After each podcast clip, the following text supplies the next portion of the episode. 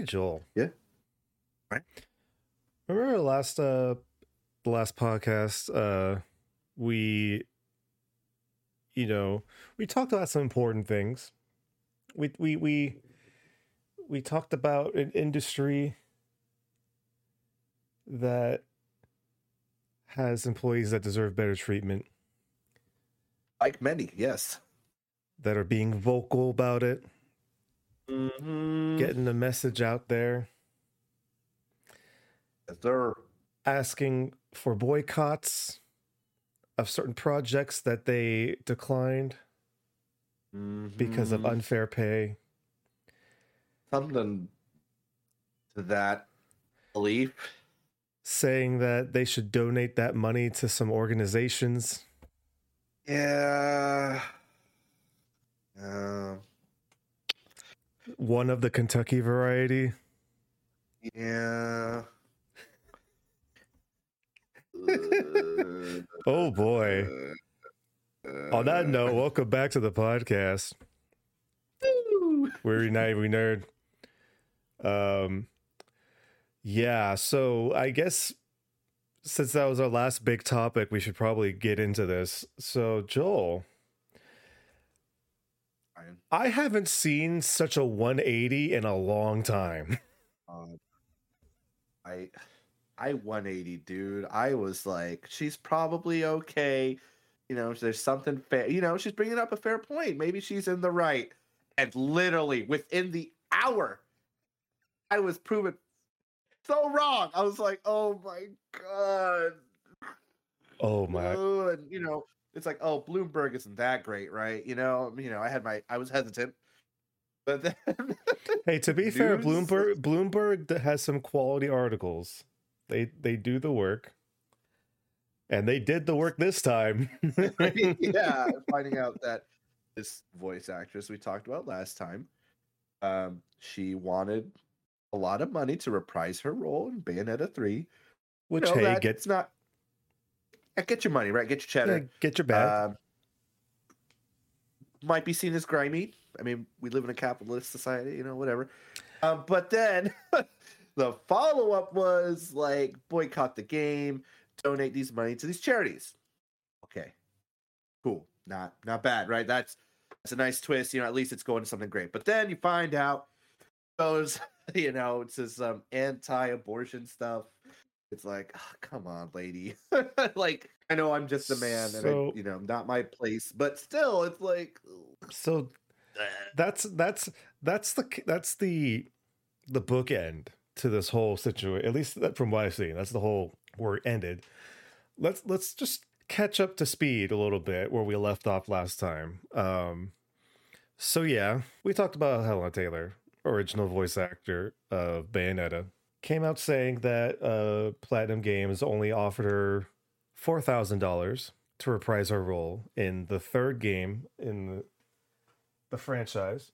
Um, of course, a lot of you know scuttlebutt happened on Twitter as it does. As nature as nature flows, then I want to say what two days later or so, even. we get a report from Bloomberg citing uh, two main sources that apparently the contract for the job, or the first contract that Helen Taylor was offered, was actually for like between fifteen to twenty thousand. And it's for and it's for like multiple sessions ranging between like three thousand to four thousand per session. So it, it rounds up. And it's like, okay, interesting. And then Helen, Helen Taylor came back on Twitter and was basically saying, no, that's a lie. And then in in the strangest turnaround, it's like, here, I'm gonna tell you how I lied. and pretty much she she in a in the attempt to say to kind of tell her prove her point, she ended up kind of admitting that some of the information she originally came out with wasn't as truthful. So what happened is that four thousand dollars that she said she was offered was technically true. What she didn't say was that that was a, a second offer after she declined to return for the role to have a cameo in the game, which would be one session for $4,000. At that point, it's like, okay, interesting. And then I guess it turns out that originally she asked for $1 million in royalties, which I, I can't blame him. You know, you know, you want to try to get as much money as you can, but It's a lot of money. $1 million for Bayonetta? yeah, yeah. like okay bayonetta is a very popular character like we we we know bayonetta we we appreciate bayonetta um it's not the best selling f- like in all the games in in the gaming world bayonetta is one of i would consider one of those like cult classic games.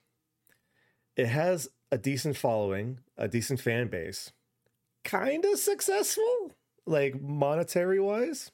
Like the first the first game almost failed. Like because if you remember the first game was published by sega and it didn't do so great so sega dropped it and then nintendo picked it up. And that's how it became a nintendo game. So it's like one million dollars is a lot of money.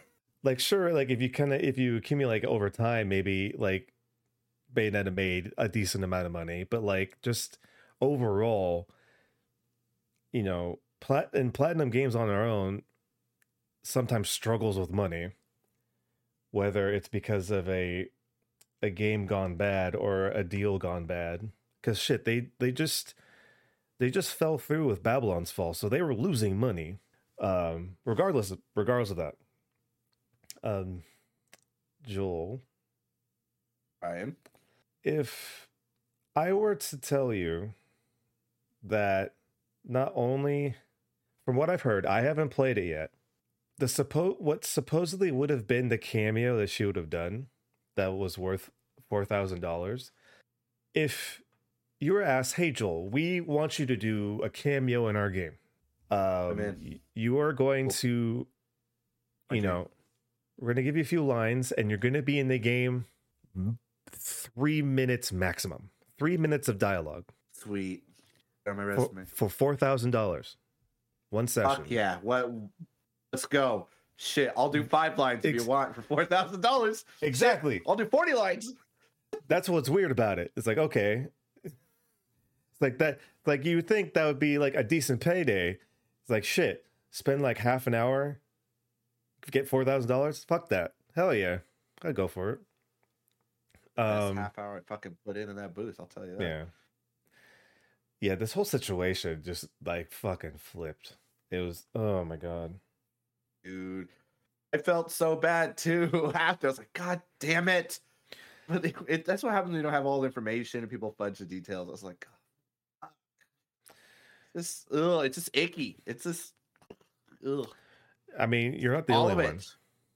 There's a, there's a lot of there's a lot of people there's a lot of people that feel that way now. Yeah, and then it's kind of good on Jennifer Hale, you know.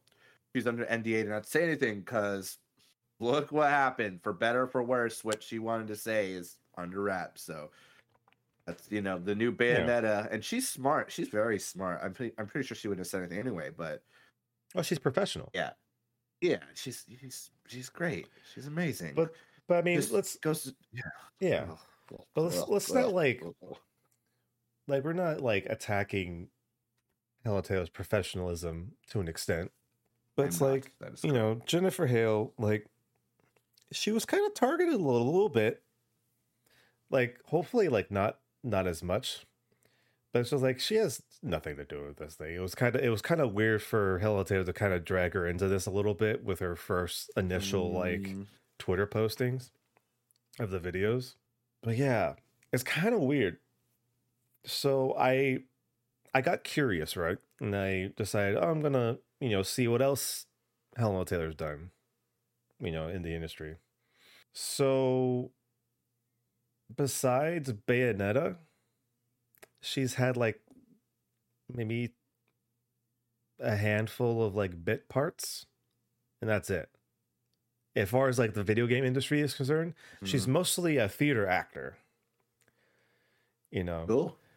So I mean that yeah, it's cool. So after f- like finding that out, I, I was thinking like, oh, you don't know how the the VA industry works, do you? It's like it's like it's like you have like maybe well no because bayonetta did also did some um cameos in other games too so like she's she's had a, f- a decent amount of years as just bayonetta but it's Mm. like it's like you you really don't know how the the voice industry works in like video gaming do you it's like like i want a million dollars it's like yeah i bet you a lot of other voice actors want a million dollars you ain't fucking getting it yeah. unless if like you're the you're like the top of the top of the industry. Maybe she's going through some crisis. I don't know. Maybe she, she's some. There's something going on. I, but I think it's just yeah, a mi- a misunderstanding. million dollars is still that's very steep. Yeah, You know, I mean, I mean- like you said, to your point, she's playing Bayonetta, not Master Chief. Even that Master Chief, I don't think gets a million dollars. So you know, and that's not the discredit. Like she does a fantastic. She did a fantastic job as a Bayonetta. She was great. Yeah. Yeah. But like shit, if I had to think of any like voice actors that I think would be worth like a million dollars, not saying that none of them are, but it's like you think of like the Steve Blums and the you know the Jennifer Hales and the Laura Lamar. Baileys and stuff like that. It's like like that I can see like an argument for, you know, just far as like, you know, like your work history, like your your spreadsheet of just fucking yeah, yeah. work. But that that's not like that's like like the, the most important thing. The the the most weird thing about this whole thing is just like, okay, she has some high demands. All right. You know, a deal didn't go through. That's fine. She's kind of upset about it. Okay. It's like, hey, boycott the game and d- take that money and donate to these charities I'm listing off, especially the one that's a uh, organization that's for pro life propaganda. Uh oh. What happened to Joel? Uh oh. Hey, whoops. we lost you there for a second. I know. I wasn't. I wasn't upset about what you were saying. by the I way. like, Just for damn. clarification. It's like, oh, we need Oh, to, no, no, I'm- we need to refocus that. Right. I am totally in support. It's like, God, Um, no, no. it's like, well, this is the end of the podcast. All right. I was like, oh fuck. God damn it. But yeah, like Anyways, we're the- back. we're back. But yeah, like with this whole situation, like I know, like you said, like you f- feel bad for like kind of jumping the gun now, like after the fact, like when you're looking Mhm. back on this whole thing. But it's just like, did you ever expect this story to take this turn? No. No. I Life is strange, dog. Life, Life is is, fucking weird. Agreed. God damn it, dude. This is when you think you have it figured out. You don't. No, Nope. Nope. not at all. Nope. Nope. Nope. Nope. But yeah, just just a little, just a little catch up on the story because I know we talked about it a lot last time. So it was only it was only good to get the end cap to that whole that whole ordeal. Um, but yeah, very wild. You know, hopefully people are enjoying Bayonetta three. hard down. I will say, uh, someone else who was on Bayonetta, uh, I forgot her name, but she basically did a retort. She had, you know, she donated her. She got people to donate money to better charities for you know helping people who need it. So, not it wasn't an anti-charity. It was like a charity to uplift people. I'll try to get more information oh, um, and follow up on was that. it Anna Brisbane? I think so. Yeah. Brisbane voices. Oh yeah, um, she's actually uh, in the video game. She voice acted in the in the game. Yeah. So she she did her own ret- retort. Yeah, I believe I believe it was a like a a trans rights organization. I believe. Yeah, yeah, yeah. that's good on her. I think I think last time I checked, she raised like five thousand. Yeah, Like, yeah. one stream? So, It's fucking great. so yeah, just right away, she's like, nah. yeah, she raised more money. Yep, it was yeah. five thousand dollars for charity. I'm checking it right here. Yeah, Nice. Viola and Bayonetta three. A tran charity trans lifeline. Nice. Good on you. Anna Brisbane. Bayonetta doing some good, or the Bayonetta Yeah. community doing some good. Yeah. Good Um, and bad. Now that that's out of the way, um, I guess before, Before we leave for go- yeah, It's like, sorry, y'all. I actually, you know, uh, she's right. But bye. it's like oh, anyway, United We Nerd to United He Nerd. Take it away though, Brian. yeah. So before uh, we go any further, just want to remind you all that on the back half of this podcast, we're going to be doing a little um, Andor talk. We're going to be talking about how we feel about Andor so far. We're not going to go into a full review yet. We're going to wait until the whole season's done.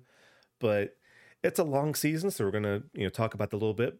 Of course, before we do that, we're going to just going to catch up with our weeks and then some other news that we might want to talk about. Uh, before that, Brian. I just want to say before that, oh, is it a spoiler cast though, or are we just talking about how we feel? uh, we'll see how it goes. I have I have the spo- I have the spoiler button ready.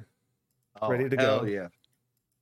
So if that if that if that red light turns on, you know the spoilers ain't gone. Mm-hmm. So for those of you just turning in, we are the United We Nerd podcast. Uh, we talk about anything, everything in the nerd sphere. Of course, Mhm. if you're on us with Twitch right now, watching live, you can participate in the chat, talk with us, ask some questions that we can answer Oh, yeah. live on the podcast. But of course, if you Yes, can't yes. You can't watch us live, you can also listen on podcast services and as well watch the VOD on youtube.com forward slash yeah. at United We Nerd. That's right. We got that new handle, baby. Yeah, baby. Yeah. But um with that out of the way, Joel, how's your week been going?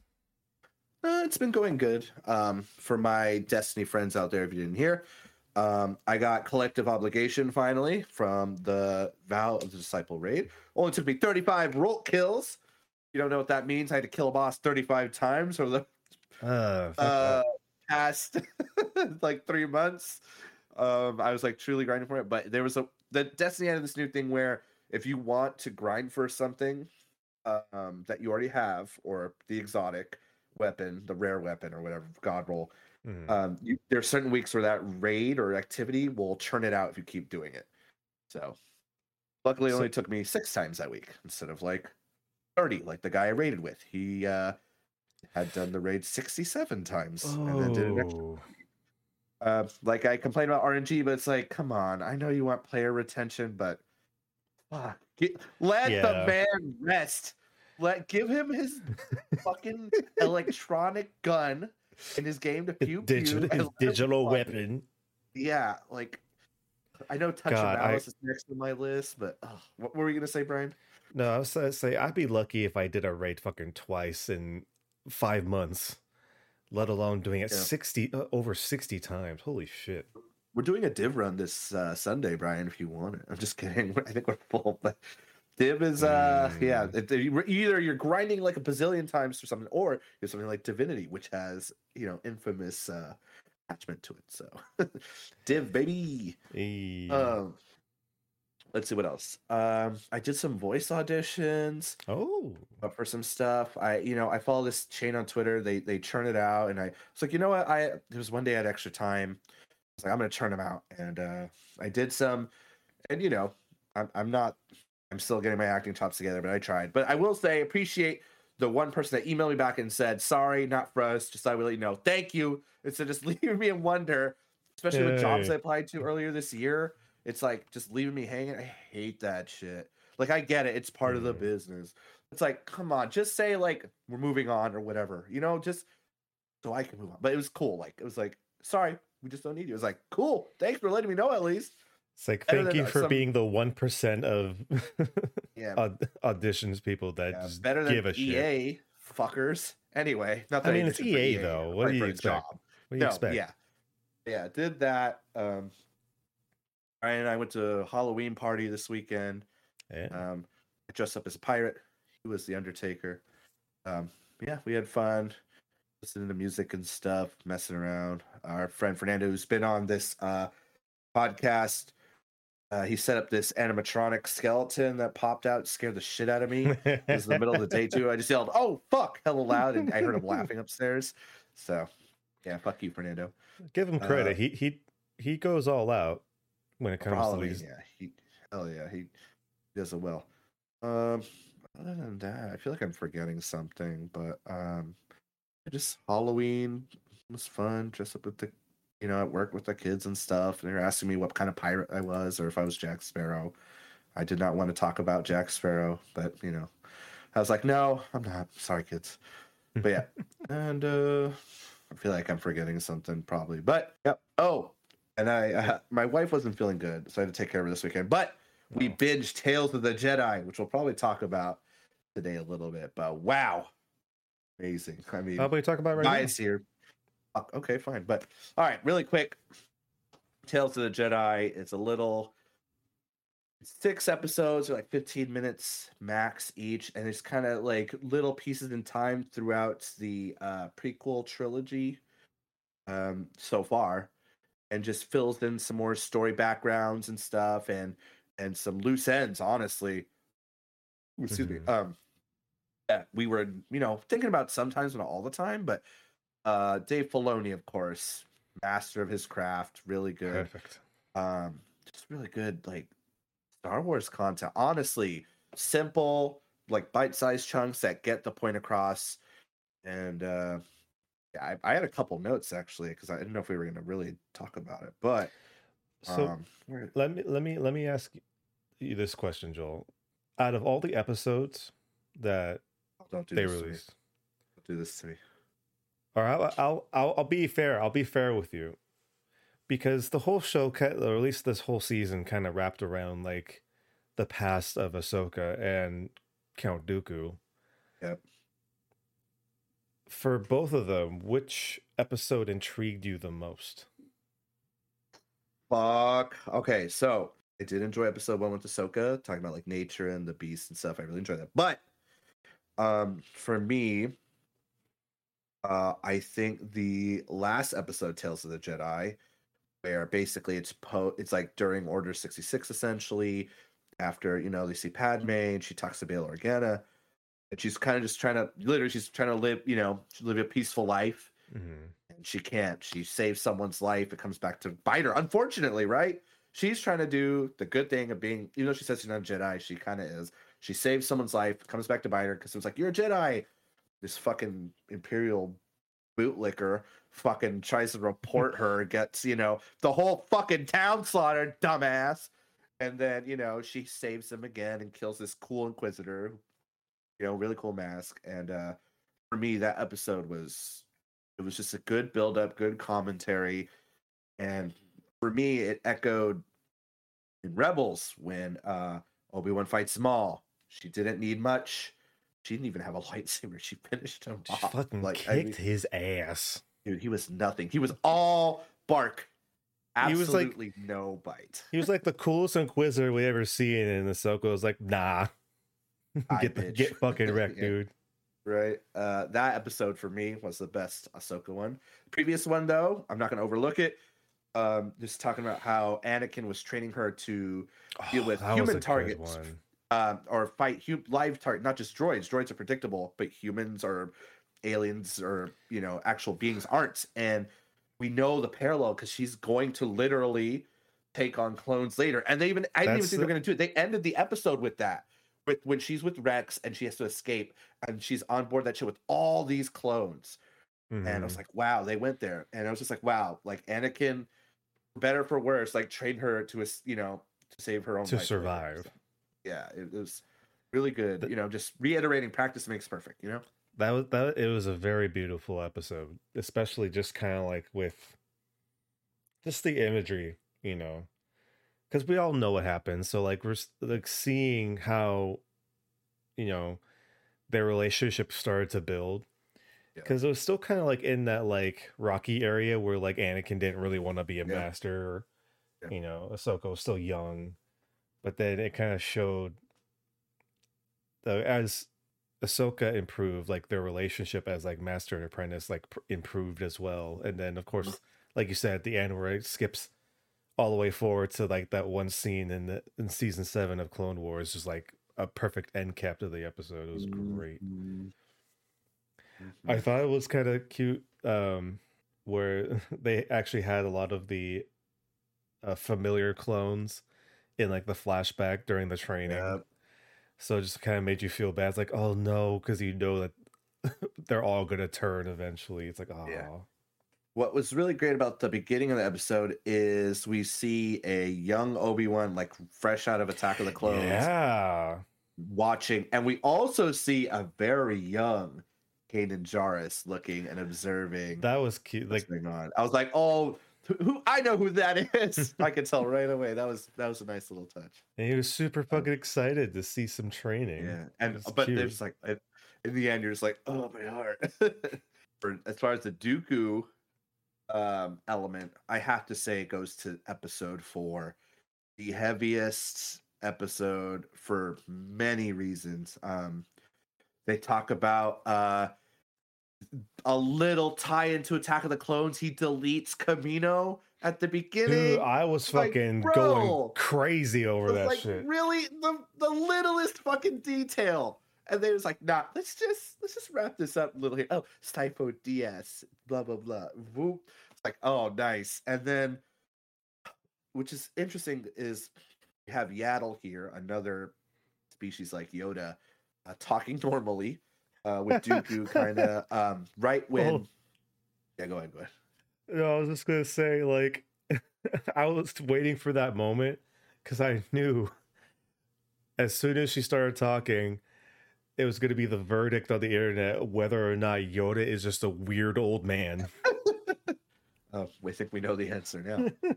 um, but um, we see Yaddle talking to Dooku right during at first with um, talking with, with Qui Gon Jinn how they ran into Darth Maul, which I thought was really interesting. We we know where they are in time, and later they find out Qui Gon Jinn, you know, he's dead. They're going to go to his funeral, and it was just a interesting touch, like where we are in time, the little uh, jump forward. But later, which I thought was truly interesting because we hear yeah, you know, we don't see Yaddle in um episode two, I believe, right? She's just in episode one. I was like, oh, I don't know, maybe she died or she goes and fucks Yoda and leaves to make Grogu, whatever. But we that is debunked because she follows Dooku back to where we see Dooku meet um Palpatine in, in Coruscant, and which is really interesting. The dynamic between him and Sidious. It's Dooku wants to do use his power for still good things, but Sidious is like, no. You know, Sidious is pu- pulling him along, right? He's like, we can't clear Mhm. corruption this way, and then you know, Yaddle's like, Yaddle's like, yeah, I agree with you, Dooku, but not this way. And of course, they fight. It's really good. Um, you know, choreography. They show that she is just as you know, um, she has a lot of finesse and flexibility, just like Yoda. And um, of course, he just straight up is like he, he you know, he kind of thinks about who he's going to choose, but we know who he chooses in the end. And um, Oh yeah. You know, it's a great fight. And just when I thought, you know, Yaddle was out, she's back up for one more second in a triumphant moment. But she, you know, we know she doesn't show up later, and Dooku, you know, double taps her. And Yeah. I don't want to say how, but it's just, it's like, wow. Just that last three minutes was just like, what the, like, I was wowed and taken aback, and it was great. It was it was wild. Um Yeah. What I really love though is seeing the like just showing that Dooku was there during episode one.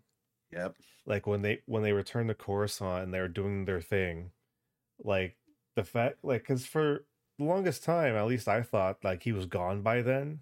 Yeah. Like he already he already fucked off back to his fucking home planet to become a count Yeah. Yeah. of of the of everything but to see that he was there and still like counsel like counseling Qui-Gon was just Yep. really cool because we actually got to see a little bit of their relationship at Yep. you know pretty much like uh, near the very end of of, Qui- Qui-Gon Yeah.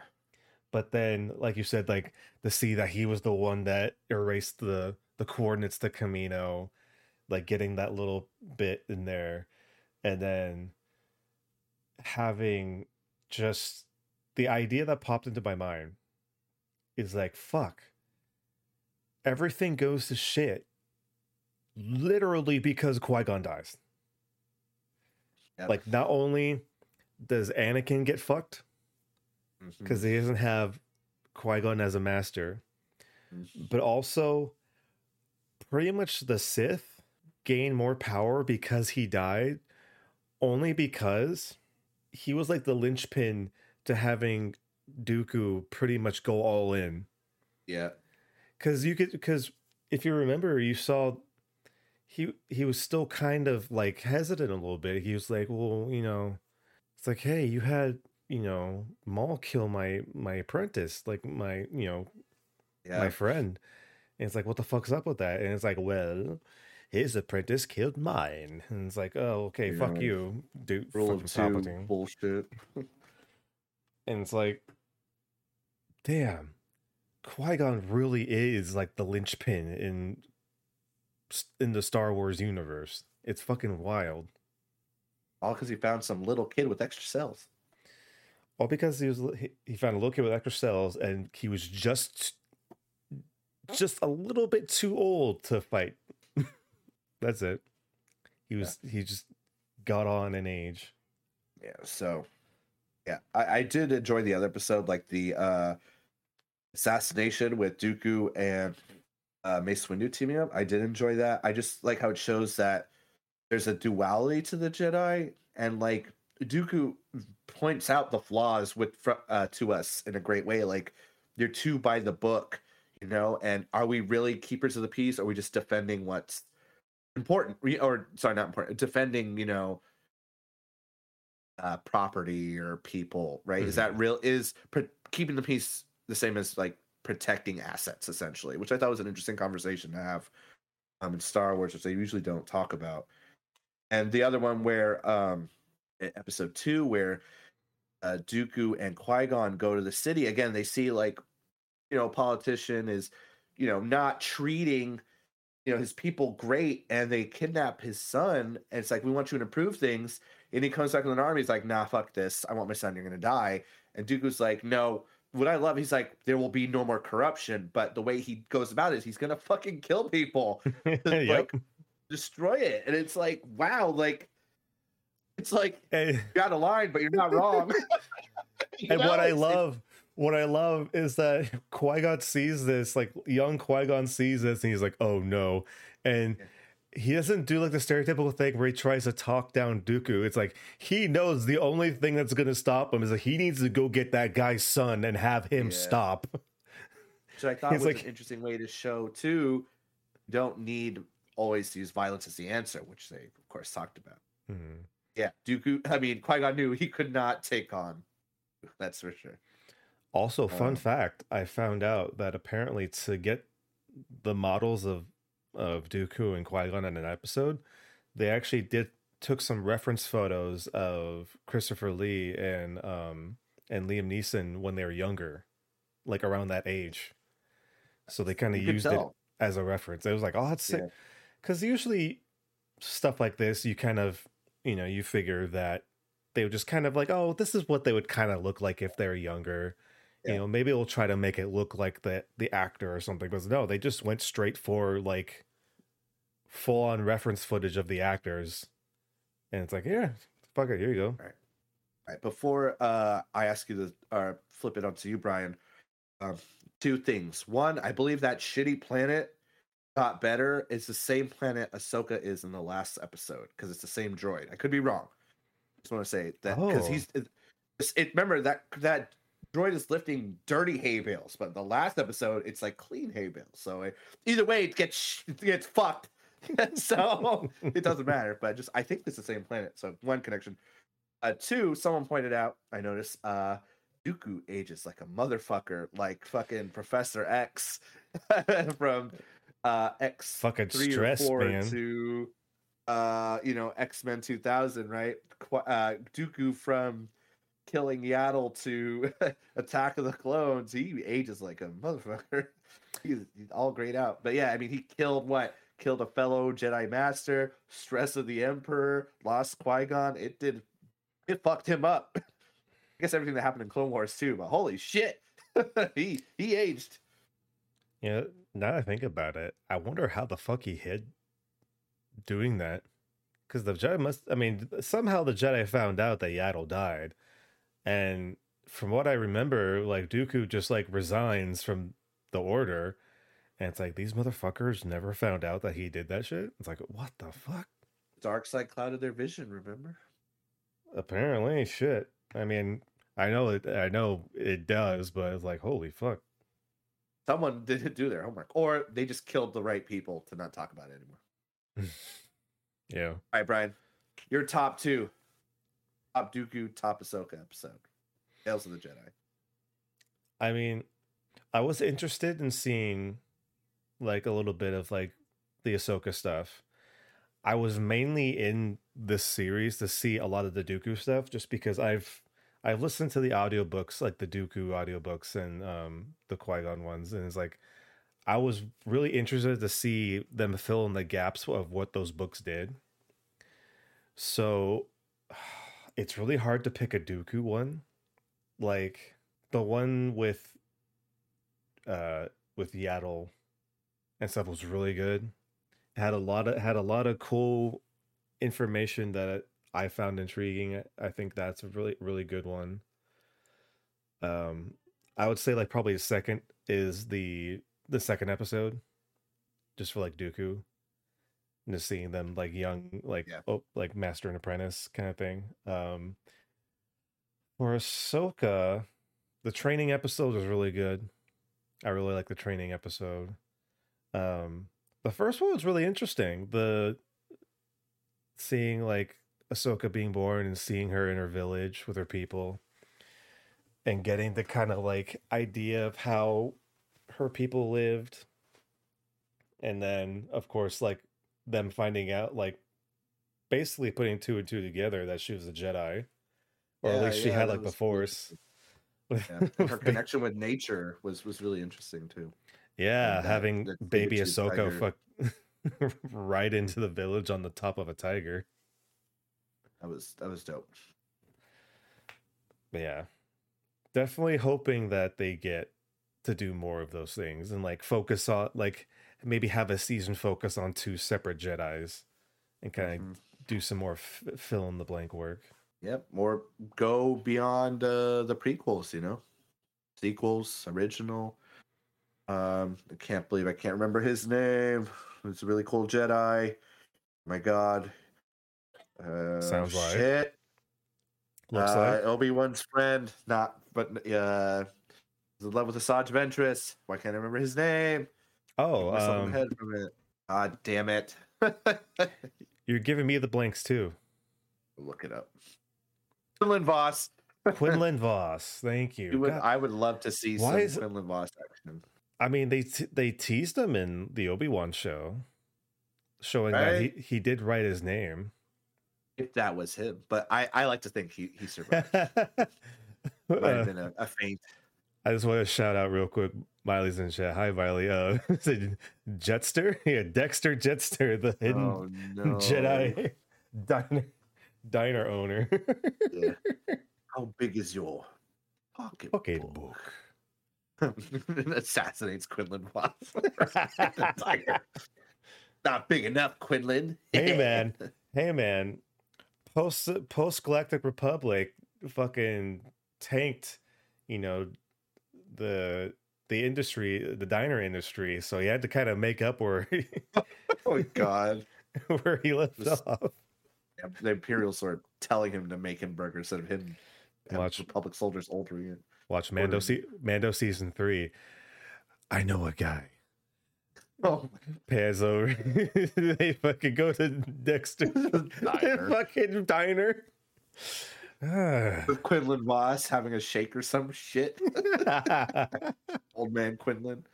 Oh my god. That'd be wild if they they prove that he's still alive by just showing an old ass Quinlan, but have him like just like I don't give a fuck anymore. He's just like drinking all the time. He's just Dexter's like, yeah, he, he just hangs around a lot of the time. I don't know why I gave him that voice too. That's not how Dexter sounds at fucking- all. you made him a clone. Yeah, you never know. There could be there could be a clone work in there. You never know. All right. Any, anything anything else uh, you want to talk about about your week? Nah, I'm good. Let's let's get you to talk about yours. We had a giant segue with Tales of the Jedi. Your turn now. All right. All right. Um, well, uh, I don't think I mentioned this, but um, I finally uh, completed God of War 2018 just in Yes, time for. Ragnarok. It was it was real fun. Um, Hell yeah. so I mentioned before. I don't know if I mentioned on the podcast or we're just talking to you, but I was talking about um, getting used to the mechanics of God of War Mhm. and mentioning how I was kind of having trouble with the parrying in the game. Oh yeah. Um, I slowly realized that I was kind of doing it wrong. Because usually when I play games that have like a parry in it, it's usually kind of like you you kind of do like last second like kind of like blocks and you know shit like that. What Yeah, yeah. the one thing I kind of didn't realize is that if you buy the upgrade that allows you to kind of uh, deflect projectiles or hmm or um, guard break certain enemies, that is on the same button as parry. So like you you have to hold it down to kind of do a guard break, right? But the thing is, it's I found it to be so sensitive, well, not so sensitive, but sensitive enough where even if you like just hold down just a little bit too long, it'll go into a guard break, which negates a parry. So you just get fucking attacked all the time. So that was my problem, and I I, I tried to work on it, and um, there were some there were some th- fights that got a little hairy for me. Um, I had my first encounter with a Valkyrie, Hell found- yeah, dude. and I realized that this is end game content because I, I, I, I can't explain to you like how frustrated I got. Dude, Trying- let me. Oh, dude.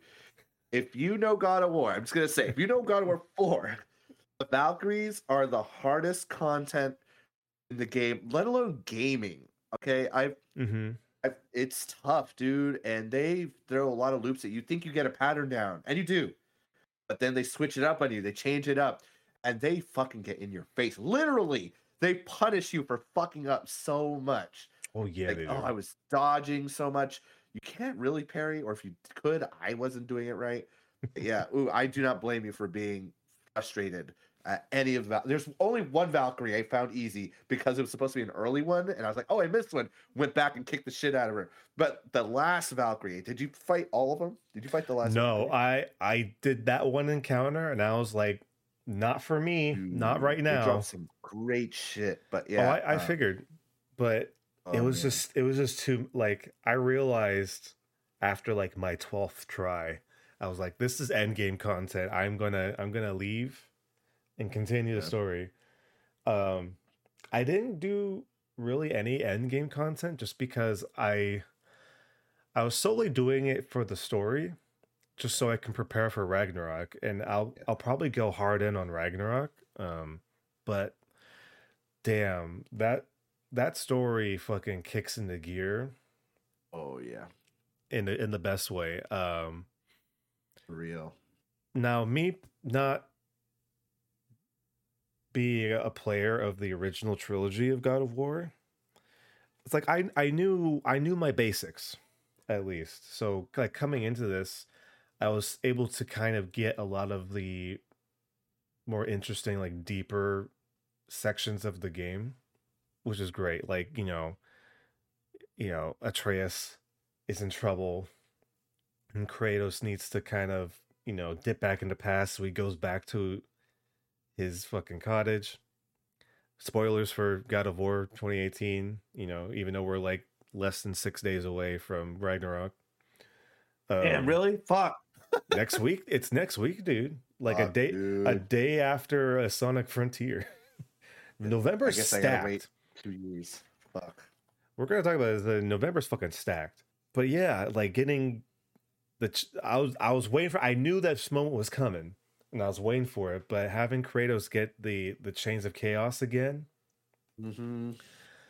but realizing that they're under his house the entire time because i remembered um at the beginning of the game when Baldur um comes and like you know starts fighting kratos right and then it leaves like a hole in the in the house and you know like you know atreus is like kind of under there but then like kratos kind of like looks like you can tell he's like he's kind of like looking around at the hole. And so i don't know if this just just me like imprinting on that moment but like thinking is like oh not only was because atreus was down there but also the ch- the chains were down there you know? So he's like mm-hmm. oh i don't want those things to come out you know? I don't want to see those things. And then going through the game holy shit there's a tr- that little section of the game atreus becomes a fucking little prick? Oh my god i wanted to punch him in the face. So i wanted to i wanted to like there to be like a move that you can unlock for that portion where kratos just punts atreus into the enemy. Reyes. my god he, he becomes such Boy. little shit.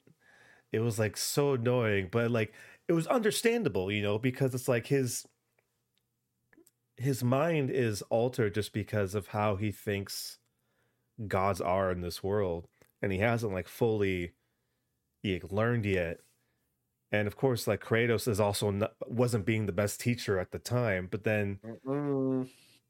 like it was so cool to kind of you know after a while you kind of start seeing kratos kind of like chip away at his past self and like tr- and starting to like realize how you know he needs to be better.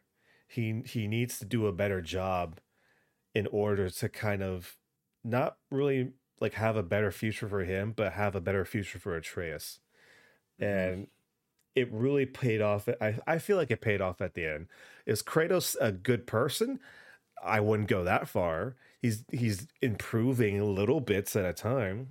Um you know Boy. ragnarok is we have yet to see what ragnarok is. I know a lot of people have been reviewing it already so they know. We don't.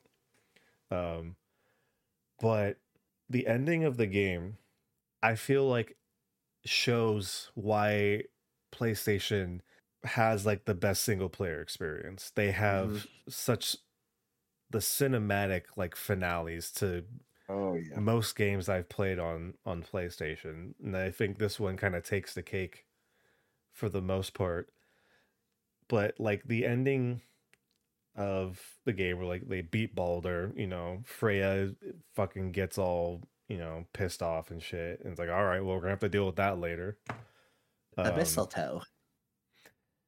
but A great fight and- that was too. Just want to say really quick. That was that was a good cinematically amazing as oh well. my god like not knowing that for one thing not knowing that you were going to be able to enter the fucking um world snake Mhm. or the world serpent um and having the fight start there it's like oh shit Yeah. okay um but like you know stuff. beating beating Baldur going to jotunheim climbing the mountain and getting to finally uh, complete their mission you know spread the ashes but that one moment where they're just on top of the mountain and kratos just like lifts his arms and like lets go the bandages like finally you know i have nothing to hide you know i can i can let go. And it's like oh shit that's such a good moment. Because it because having any like knowledge about his past it's such a satisfying moment because like he like you see him his arms are wrapped throughout the whole game and it's because he wanted to hide the the scorch marks of the chains that he used to like basically fucking destroy Greece. And so just seeing Mhm. that he he's ready to like let go of that and like just move forward and try to like, you know, be a better person or at least try to be a better person was really like nice. And of course that little fucking hint hint to to Ragnarok. Holy shit. I I didn't know that they actually like hinted shit about the Yeah. next game in that. So I was wild as fuck. But yeah. Had a lot of fun. Made me really excited for Ragnarok to come out. I loved it so much. I even pre-ordered the PS5 controller that they made for it. It looks sick. It looks sick as fuck. It's like white and purple, and it has um two wolves on the the touchpad, and like one's like a, a smaller one, and one's like a older grizzled one, supposed to be kind of like Atreus and and uh Kratos. So I fucking I fucking dove head in on that. Uh, besides that, I finally got my PS5. Fucking Kaima finally poor came. fucking machine. It's it's such a big fucking like chonker, dude.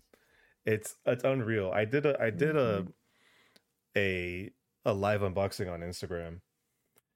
And It's It's, huge, man. It's a fucking monster, dude. Like if I had with the Xbox, I've seen Marcello's, but like next to the Xbox, it just seems even bigger. so I'm I'm gonna give you like a short estimate. Like from the top of the Series X to the top of the PS5, there's like that much space. Damn. Like you have at least almost like a foot taller. And it's like it's a fucking monster. But uh I've been I've been enjoying it. I haven't played Miles Morales yet. I've just been kind of I haven't gotten actually a lot of opportunities to like actually play it. But I did I did uh test out some things. I you know played a little Fortnite, played a little Fall Guys here and there. I got a chance to uh hop in on the new Modern Warfare 2. That's wild, dude. It looks so clean. On I've just seen some videos. It looks It looks unrealistically real. fantastic. Um surprisingly like we we played the original Modern Warfare 2 back in the day. Much of it, yeah. oddly enough, it kind of brings back a little bit of those memories, just of how it plays. Of course, it has a lot of like the newer stuff that Call of Duty ha- Mm. has had, but I've just like the feeling of like running around and like playing. It feels like a Call of Duty game, and I know we haven't played a Call of Duty game in a long time, but just like through other people's experiences, how more recently a lot of the Call of Duty games have been trying to like do a little too much or kind of do things that other people were doing and it hasn't like fully worked. This feels like they're saying fuck it and they're kind of just like going back to how Call of Duty is. Um and oh boy, I want to I want to talk about this real quick. Um I've I assume that you've heard that for Modern Warfare 2, the new one, uh, th- they decided to do skill based matchmaking Oh yeah. for their multiplayer. boy, boy, boy, how there have been people complaining about that shit, and it's just so much of the sour grapes. oh my god. Um, I don't want I don't want to like say who, but just like the when Treyarch announced and Activision announced that um Modern Warfare 2 was going to have skill-based matchmaking for multiplayer. There are people that got up in arms. You know, some of some of them well, a- good portion of them that are very vocal have been content creators, which is funny. Wah, Um. I don't want I don't want to like harp on like that so much, but I do want to harp on the irony of the people that play because they wi- they win. They play to win. And so now that there's skill-based matchmaking in Call of Duty, that means that they're going to have to play other people that play just as sweaty as they do. And so that means oh no, I might not win all the time. And that's the Mhm. that's the funny thing about it. It's like I know they make the the excuse so it's like, oh, you know, I just I I just want to hop on and play and have fun. And it's like, yeah, so do a lot of other people too. Mm-hmm. And you know, I understand, like coming from like the world of like fighting games, like in, in the world of fighting games, you want to have skill based matchmaking because you always when you play on online, you want to improve. So you want to Yeah. play with people that are your level, so you can just Mhm. keep rising the ranks. For shooters like Call of Duty and stuff like that, I can understand that they don't that there are people that just want to hop on and play and just shoot things. Yeah. But Joel, you and I have experienced so many times that you, even in Destiny, we'd hop in on multiplayer. Maybe we get we go on um, some PvP action in the Crucible, and when we hop into a game where we have some fucking Trials of Osiris sweats, just like in a regular casual lobby, get our get our asses fucking burnt out, and then it's like, okay, well that happened. Like that was a waste of, you know, five or or five or six minutes. The sweat Olympics sometimes, man. Even It- then, it's like loose skill based matchmaking. They for the mode we play control usually or Iron Banner, it's loose. It was tighter and people were complaining. People were like, I, I there were streamers like, oh no, I'm fighting Datto, I'm fighting Gernader Jake, I'm fighting fucking, you know, True Vanguard. It's like, yeah, you're fucking good. You're gonna fight the best. Not Hmm. me fucking fighting a streamer. I could barely, you know, using my fucking glaive against this guy who could snipe my head, you know, fucking behind a little rock I can't see. you know, fuck. Yeah, it's it's just been really funny. Like, I don't want to discredit what they say, but I still find it very ironic just because it's like, okay, I understand that for some people, like if it's skill based matchmaking, that means you might not win all the time. And for certain content creators, you know, it's important to get video footage of them doing sick shit. That I understand. You know, if your content is mainly you doing sick ass shit in like shooter games and whatnot, sure. But at the same time, there's a bunch of other people that play shooter games and they hate getting their asses wrecked all the time just because they're like a level 10 and you have like a level 65 in the lobby just fucking gunning down everybody just because they have the high that's another thing call of duty multiplayer still has the weapons un- you have to unlock all the weapons by ranking up so People it's lit- head start from the beta. So it's literally if you if there was no skill based matchmaking in this game, there would literally be people that have weapons that will fucking destroy like lower ranked people. And that's for me, that is like to me, that doesn't sound fun. You know?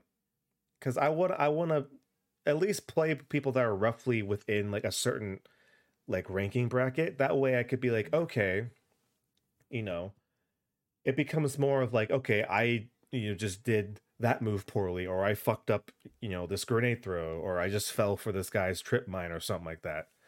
You know. Not like, oh, this guy has a fully like kitted out weapon with all these fucking perks and attachments on it that just pretty much just wipes me the fuck out the moment one bullet hits me. You know. Also, Trials of Osiris sometimes. Also Trials of Cyrus. But yeah, um with that being said, uh I hopped into some few uh multiplayer matches. Um the uh the battle royale's not out yet. I think it comes out next week or 2 weeks from now. So I just hop into some multiplayer. Um I got to see what the DualSense can do uh with its haptic triggers. Holy fuck. Is that wild? I thought I knew what haptic feedback was and now this whole changes the game. Um for example, one of the first loadouts they give you like a default is like a you get like a M, like a you know assault rifle an M4. Yeah. And when you're playing with a, a DualSense the here let me show you like when you shoot press down on the trigger it actually like you feel like the chunky force of like pulling a trigger of a gun so it's like when you're when you're firing you feel that like bah, bah, like that that little feedback so it, you try to press down all the way, but then it's kind of it's like fighting you a little bit. So you're you're having to like really like have like a, a disciplined finger. Um but it for this situation, it made it feel really fucking sick. And also, um in a way it kind of gives you more kind of control and how you you know you know that your gun is shooting properly in the, in that kind of sense um and of course you know there's a lot of classic things that are in the game like your kill streaks and you have your you know UAVs and all that kind of shit is still there um apparently there's gonna in some maps there are vehicles i haven't seen those yet Hell yeah. because you can customize a vehicle so that's kind of neat the still bazookas. Oh, bazooka yeah. That's it's it, uh, bazooka's on one of the default fucking loadouts. Oh yeah, I'm gonna be that guy. Um, what I thought was really interesting, rem- reminding everybody, I haven't played in many many years. They have uh, like your lethal, and they have your kind of like tactical, like throwing like weapon. Um, there's this kind of, it's kind of like one of the jolt grenades in Destiny, like the one that like shoots out electricity Oh yeah. they have something like that. But what I think is really cool, and I thought was a really neat idea, is that if you get hit by that like electric jolt, like you know, it, it usually stuns you, right? In like a game, so you move slowly. But in Modern Warfare 2, what it does is that it shoots you and your hands kind of like clench up. And whatever gun you're holding, you just start randomly firing it. And you just unload your clips. So not only can you not focus fire, it's forcing the enemy to unload their clips. So when you rush in and get them, they can't fire they can't fire back. Unless if they have a quick like, you know, uh like swap out. So I thought that was cool because uh, uh, Cool it hap- it happened to me, and I was like running with my shotgun, and I get zapped, and all of a sudden I start just firing off my shotgun, like my shots. Like, oh, what the fuck's going on here? It was it was fucking sick. But yeah, I had fun with that. Pretty cool. Um, I heard the story's mid, the story mode's mid, so I probably the same story. apparently not. Apparently it's a new story. Oh. It's a it's a, a different telling. So, so all right. Um I will say Say- before you continue, I saw this guy upload the first 360 headshot.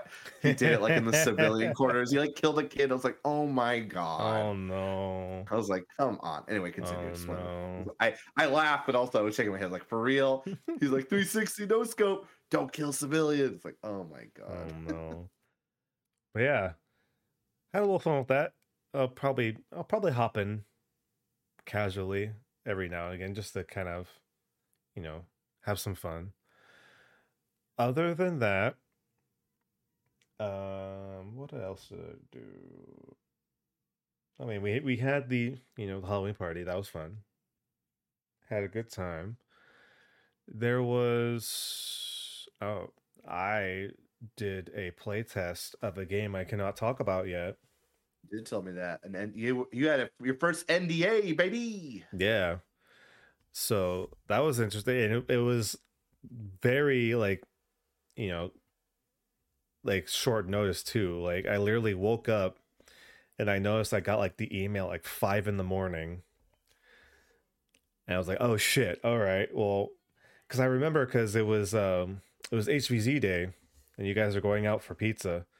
And I I text you and it's like, hey, uh I can't make it. I'll meet you guys. I'll meet you guys later. And it's like I had to fucking, I had to sign the fucking NDA and like download everything and play it for a few hours and and it was interesting. I'm waiting.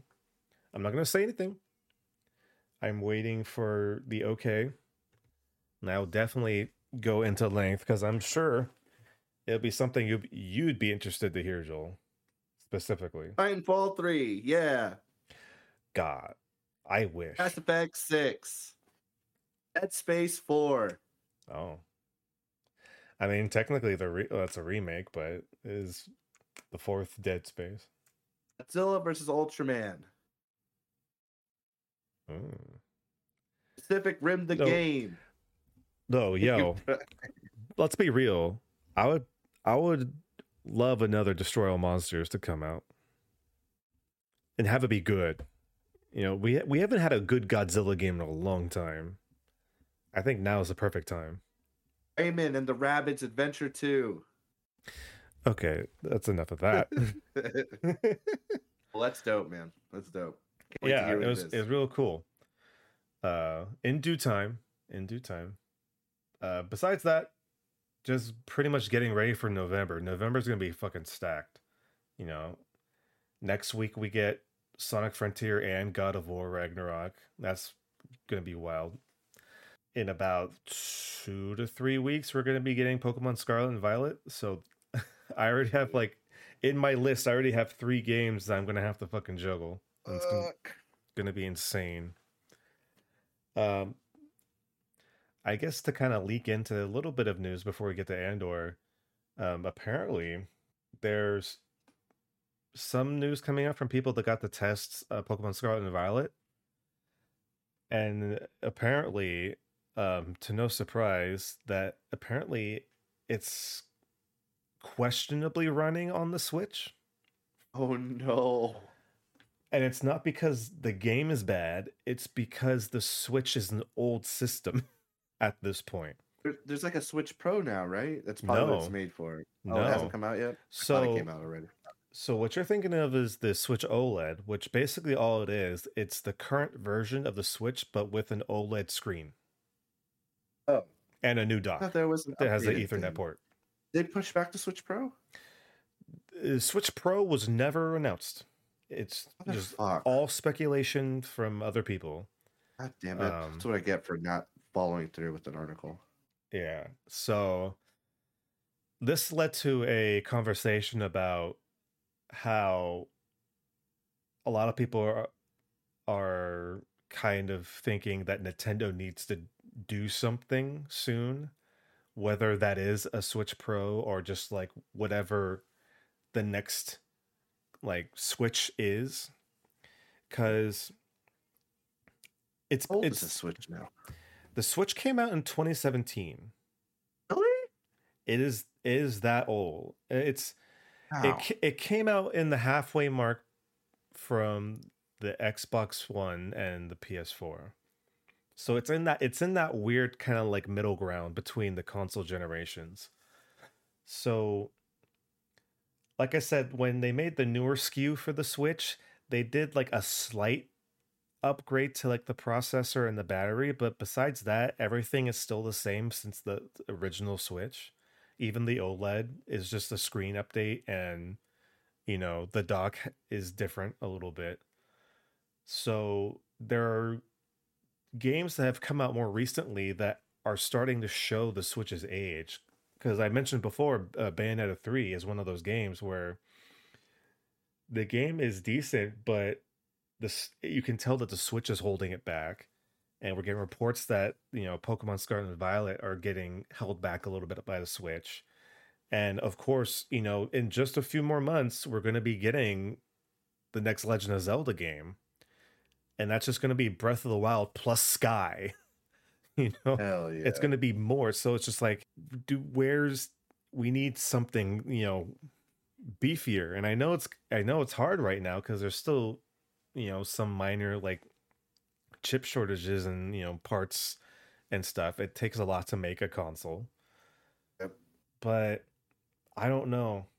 You would think that with the game like with like breath the new like Tears of the Kingdom coming out like that would be the time to bring out like a new SKU or just like a new like the Switch Pro or something. external hard drive for the Switch. I I think it needs more than that, dude. Super dock system, improve your gameplay. No. What was the in between game between uh Tears of the Kingdom and Breath of the Wild? There's like an uh another game. It was, It like was a- the it like was the it was the Link's Awakening remake.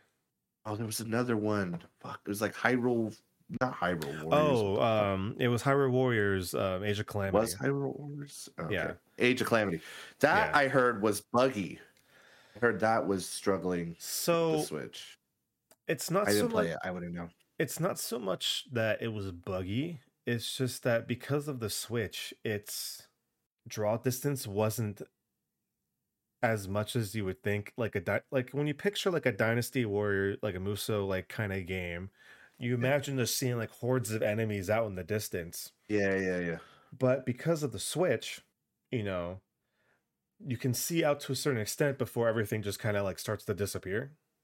Yeah. Like the enemies start to disappear and everything starts to kind of start to slowly just kind of um drop in like fra- in like frames and shit like that. Yeah, yeah. So it wasn't bad, you know. It's still very cert. It you can still you know have it be serviceable, but when you think of like games like Dynasty Warriors and and stuff like that, you think you know of a of a grand scale battle. Yeah. But you know, it's not. It's the Switch couldn't handle all that shit. Um, Limited by the technology of its time. yeah. So I don't know. If if you had to eh, Joel, if you had to give like a ballpark estimate on when or if Nintendo would make like a newer version of the Switch, like where would like when would you think that would be too late in like the life cycle of the Switch? Honestly, now Yeah. I've been thinking it was already out or they announced it. That's me for not staying up to date too. You know, it's bad on me. But honestly, it's it, we're five years in. That's they churn out PS Slims and Xbox One S's or whatever like in three years, which I was, I, to me is always like what a cash grab. But at the same time, it it does make a difference. You know, I mean. Some of my friends mm-hmm. are still using their old Xbox Ones. Mine was barely hanging in there. It was refurbished. yours Barely. yours was on life support. Shit, man. It I, there's still a Sea of Thieves mission I I haven't beat because of that Xbox crashed like three times during that mission. You know, th- uh, you know, thank you, my original one, for all the raids and shit and matches you survived. But god damn, you know, like was not made to last thousands of hours I put on it. You know. Oh, for sure. And Switch, I don't play as much. So I, you know, I play some fun games here and there. You know, I'm pretty forgiving because I know it's not as high performance as what I expect from other things. But if you know, if a Pokemon game is struggling on the Switch, that a little concerning. That's all. No, of course we, we can't we can't solely judge it on based on like a demo because we don't know oh, when that thing was processed. So Yeah. for all we know, the the launch version could be kind of like dialed in a little bit more. So we have to wait Yeah, and yeah. see on that. Maybe super But, smooth. Yeah. but yeah, like the as much as I love my Switch, I, I shit, I was just playing Cult of the Lamb on it just like literally like an hour ago. Oh yeah. And so like I hope that at least sometime soon we'll get some kind of an answer whether it's going to be a Switch Pro or if it's going to be like Switch 2 or you know whatever they decide to do cuz you can only you, you can only use that Nintendo Magic for some for so long until it starts really kind of, you know, becoming a hinder to all your games. Mhm. um sticking to kind of like what the fuck uh video game stuff uh sony just announced um the expected release date and price of their psvr 2 so joel Yes, Brian. i know i know you haven't had um much kind of experience with vr headsets and and whatnot Hell no. But when you when you think of when you think of when you think of like a high end like you know addition to a co- to a console, you think that you know it's like yeah it'll be a little bit expensive, but it would still be kind of like within like a reasonable range. You know, with you know limitations and whatnot. PSVR two is scheduled to launch on February twenty second of next year. Really? And it- that soon? that soon uh and will retail for 54 uh, 549.99 so like 550 Jesus bucks Christ. pretty much more than a ps5 costs roughly Like quarter of the games.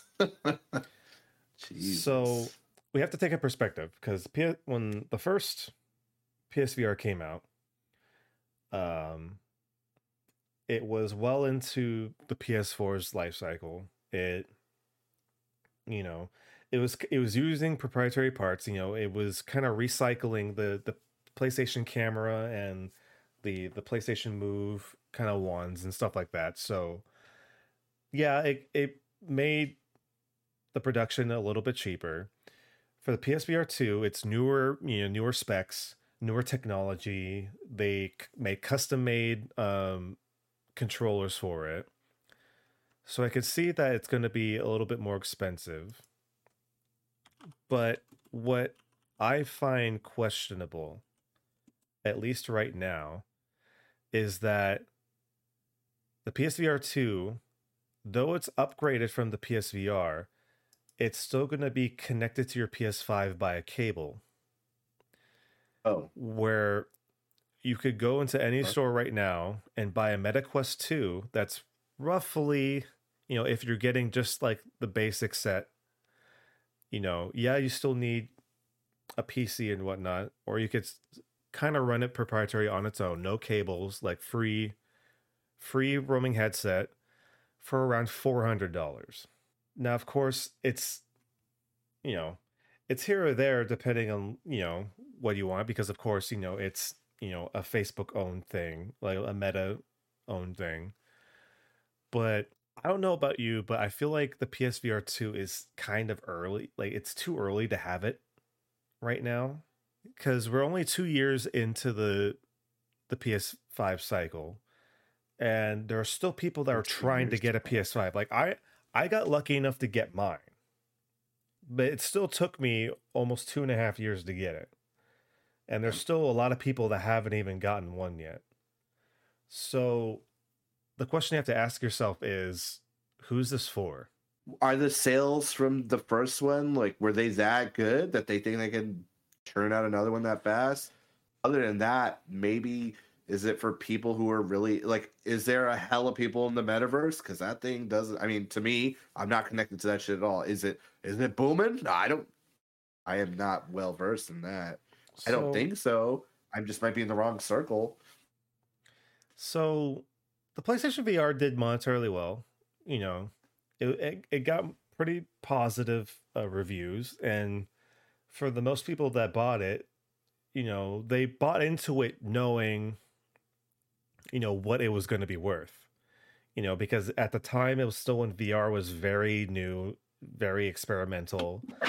So they knew that the quality probably wasn't always good, going to be, you know, a like a tier experience, but all right they bought into it for like the investment of seeing where this can go.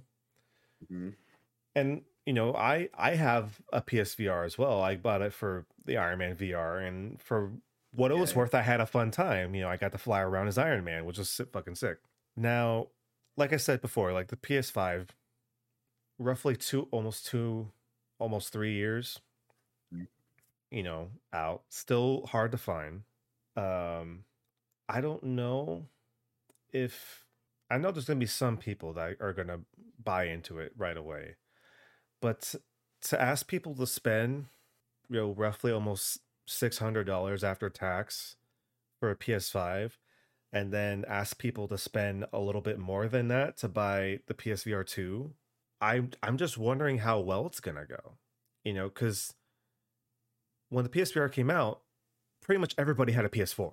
You know, it was not hard to find a PS4 to use. Hmm. Now, whether the adoption rate for the the VR2 is going to be hindered because not everybody still has a PS5, it's yet to be seen. But what I thought was very interesting is that they actually said up front that all the PSVR 1 games will not be compatible with the VR2. what the fuck sony why are you always doing that shit The fuck?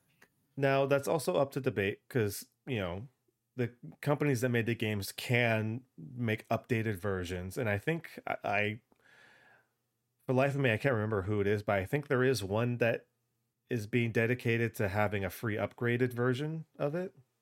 But like, yeah, because I remember when the PS5 came out, you were able to like opt in to get like a special dongle so that you can use the PSVR on the 5 and then announce the VR2 and then say that all the old games won't work on it. You know, it's very strange and I don't know. I def I definitely won't be pre-ordering it. I was gonna ask, are you gonna get it? No. I I have no reason to get it. Like I honestly I barely use the one I have now. And even if I wanted to, I'd have to order a dongle to go with the PS5, so that's neither here or there. It's just kind of like I I figured that this headset would be, you know, expensive. Like I was thinking it would be like around like the the MetaQuest, you know, range, like around like the 400s, but like 550, you know, breaching like, you know, 600. God damn, dude. You know. I hope it's I don't know, nice. man. I hope I hope it were. I hope it does Like, you well. already spent five hundred on a PS5. What's another five hundred? Yeah. I guess I don't know. I mean, I hope it does well. I hope it, you know, runs perfectly fine and people have fun. P- people who do adopt into it early have fun with it. And if it if it pops up like at a a PAX West in the future or s- uh, some other kind of expo, I'll give it a shot and I'll see what it's like. You know, I'm not I'm not going to say no, but I'm certainly not going to come February. I, I'm definitely not putting that on my list of things to get. Fuck no. Hell no. Oh, we could talk about this. I don't believe this news came out last time we did podcast, Joel, but um Warner Brothers decided to make a dedicated studio for DC, Oh yeah. and one of the CEOs is none other than James Gunn. Yep. Smart move. Smart move, DC. and Warner Um, Brothers. So Joel, I want I want to get your uh, reactions to this news and kind of your hopes for what this could do with the DC for the DCEU that we have right now. Yeah, the the new two people they picked, I think, was a move in the right direction. Um, you know, they I think they tested the waters with James Gunn in terms of the Suicide Squad and Peacemaker, which Suicide Squad 2 was better than the first one. I mean, that's not saying a lot, but uh, you know, Mhm. he brought life to some characters who weren't very interesting, I'll say.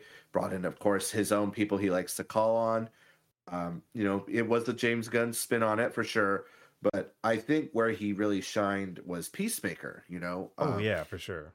He showed how he could handle that. And I think, you know, they're they it's a bold move, but also like a smart one. They have a you know, whether Marvel really fired him or not, you know, but that's definitely to DC's gain. And still he's gonna be, you know, cranking out Guardians Christmas and Guardians 3. He's still probably involved with Avengers subs. So honestly, it's a win-win for everyone. I was excited. You know, I want DC to do well, even though we've you know we've been shitting on him for years. Um, I still want to see good content. You know, at the end of the day, um, you know, it, it, even Henry Cavill commented it. You know, he's excited to be Superman again. You know, R.I.P. to Geralt, but um, Oh yeah, that's another thing. Fuck. um, but he's like, I can't wait to have a long conversation with James Gunn. You know, who clearly he's, you know, it's a one nerd talking to another nerd about, you know, nerdy shit. And, you know, not to say that people who weren't working on it already didn't like it, but it's just like, I feel like it's in good hands saying this now. Hopefully, right? Knock on wood. Hopefully It's the right move. Hopefully, he doesn't do some weird shit like DC executives and Warner Bros. holding a gun to fucking James Gunn's head, you know, saying, We need Avengers 5 right now, you know, again. so, Yeah, my thoughts. What about you, Brian? Where are you at? Um, I'm gonna be a little optimistic, just a tiny bit. Like you know, we know we know what James Gunn can do, and since Mm, he's gonna be leading a lot of the creative, he's he's pretty much gonna be like the Kevin Feige of DC now. And so far, his track record, at least for DC films, not like let alone all the Guardians movies, has been pretty good. You know, the Suicide Squad was really fun. Mhm. Peacemaker did really well. Um, Really so he knows what he's doing. Mhm. And of course, um, we're going to have uh, Peter uh, Safran, I believe is how you pronounce his last name. Uh, is going to be running business. So you're going to have that. You're going to have that duo. You know, one's going to handle business, one's going to handle creative. So like they're going to have, I wouldn't say free reign, but they're going to be able to solely focus on like th- that aspect of the company, which could be a good thing. Um, but yeah, you know, at least now we can hopefully get some direction. You know, like you said, Henry Cavill is like all in on being Superman again. Where for a while we didn't know if he was going to be coming back. You know, as far as we know right now, at least for one movie, you know, we have Ben Affleck back as Batman for Aquaman 2. So and apparently there's for some reason they're still reshooting the Flash. I don't know why. That's a whole nother story. Probably poured so much money into it. They they need to get some return. That's that's my. I hate thinking about it like that. Not because they want to make it good and fun, because of monetary return. But that's where my head's at. So they already invested so much. What are you talking about? They could they could use another tax refund. Just do just do the Batgirl way. Just do the Batgirl I'm way. be mad Come about that on. forever. Come on, Ne- get that maybe tax fucking- return. Hey, hey, I'm I hey James Gunn. I know you're watching this. Um, if you fucking have the balls, put out Batgirl. Fucking do it. Show us you're serious. Put out Batgirl. I know he okay. Not that he doesn't have the balls. DC and Warner Brothers let him fucking give him the okay to say yeah, let's do it. Don't be afraid, WB. Come on. Where you at? You're gonna show us the DCU, the hierarchy of power is changing? Fucking show us. Balls in your court, Warner Brothers. Right? It's not gonna. Uh, It's not gonna fucking but yeah, this will be interesting. Uh, hopefully, we'll get to see what this new studio means sooner rather than later. Of course, this all, this isn't only just the live action movies. This encompasses all of DC, so like animated as well. So it'll be interesting to see if maybe they'll have some cohesion. But of course, I feel like DC is better off just kind of doing their own random projects. And I think James Gunn might know that. So we'll see a little bit of the DCEU and we'll hopefully see a little bit of just like random, like one one shot projects here and there. And I guess since we're at it, we can just mention real quick because I know we've we've been running a little bit long and we need to get to Andor. But I guess the last piece of news we'll talk about for this podcast is that, like you said, Henry Cavill, come season four of The Witcher, is no longer gonna be our Geralt of Rivia. It it will be um, Liam Hemsworth, I think, Yes. and that came to a big shock to a lot of people, especially you know, pretty much every person to an extent. So basically, from what I can gather, um, there was some creative conflict between Henry Cavill and the writers because apparently the writers uh, decided that they wanted to take their own spin on Yep. on The Witcher and Geralt as a character, and of course Henry Cavill being the nerd that he is, and rightfully so, uh, was like, "Hey, yo, Geralt isn't like this. You know, he has a lot of more dimension than just being a broody, Not a himbo, tight- y'all. He's a brooding, tired motherfucker." Yeah, yeah. And then, uh, you know, I guess they couldn't come to an agreement, and Henry Cavill decided to say, "Okay, well, I'm going to go be Superman now." You know, see ya. So, I honestly haven't really been watching The Witcher all that much. Is it going to be around much longer? Who knows? I don't know. I I don't want to say that just because they're switching the actors for Geralt that the show is just going to go under. Some there have been some times where they will venture on to something new and it kind of works out. But we've seen this time and time again where Hollywood people Netflix too. Will just be like, we want to put our own spin on this. And it's like, no, you don't need to fucking do that. We have too many anime adaptations that say no. the, the, the thing is, for those who haven't seen The Witcher, I actually highly recommend it. Um, it's good. It's good. It was great to have a fucking nerd who knows the source material help everyone to do it and make it great. Um, it's unfortunate that he's leaving. That you know, producers and writers weren't on board. You know, Geralt in the games. I haven't read the books. He's he's brooding, but he's smart. He's not, you know, you know. Henry Cavill still did a great job, great nuance and stuff. Um, it's just again unfortunate. Just have people. I want to put my own spin. Then make your own content. You know, people. I think if you wanted to make your own version, you should say this is our version, and then have like the other one. I don't know. Like, I'm not a good person to talk about this, but it's just we've seen this. Like you just said it, time and time again. We want to put our own spin. It's like yes, going the original route is safe, but that's really why people are tuning in. They want to see like originals brought to life, you know? Some things, yes, of course. Like I don't need to see a line again. But that's just for me. I mean, obviously the new one is made for kids, right? Like they're I don't know. It's it's it's complicated, but it's unfortunate he's leaving Hmm. because of the reason why things are we we shy away from it. It's like, oh, they don't want to follow the source material. Should you always hang on to the source material? No. It's safe? Yes. Is it probably good? Probably yes. So it's conflicting. Yeah. I it's mean, conflicting. I'm sure Liam Hemsworth will be a good job. He'll probably be the Geralt they want now. Like, huh, yes, Siri. You know, like be the himbo they want. You know, Maybe, yeah. and it's a great series. I hate to see it change for the worse, but see what happens. Maybe he'll bring it to new heights. Who knows? Who knows? Miracles can happen. It's it's just once again like, oh, that's why we found out why pretty early, and now it's like, okay, here we go. The only thing I, the only other thing I, I kind of find funny is that apparent. I think apparently one of the head writers also left, but they're now going to be working on a Star Wars project, and they they said that hey, I will only take the job if we have a team of people that actually care about the property that they're writing for, instead of just some Hollywood people just writing to write. So it's like, good rule. I mean, to that point, look at watch the behind the scenes for Mandalorian season two, and it's just like everyone is there because they love Star Wars. You know, I mean, of course they want to get paid doing it too.